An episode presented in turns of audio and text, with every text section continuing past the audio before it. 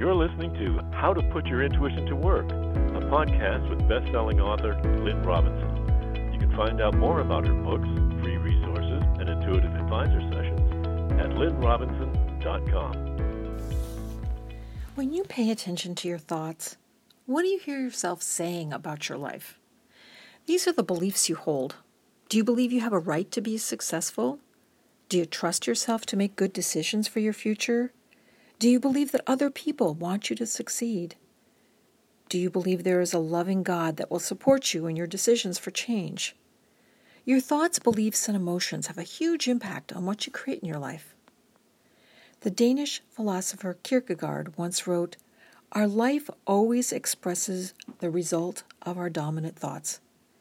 If you talk with people who are successful, you'll find that they make full use of their imagination to visualize their future. They might imagine how they'll feel when they close a big deal.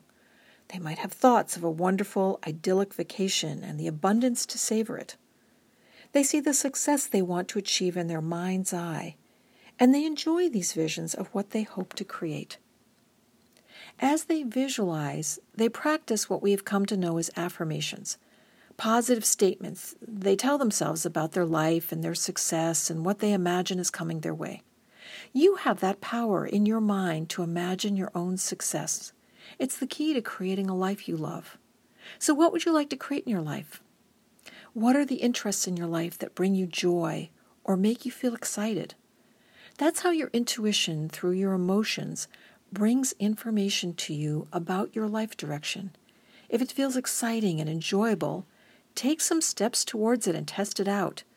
If you feel upset or drained by something, Figure out a way to change the situation or let it go entirely.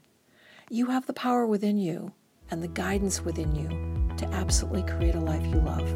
I hope you begin today.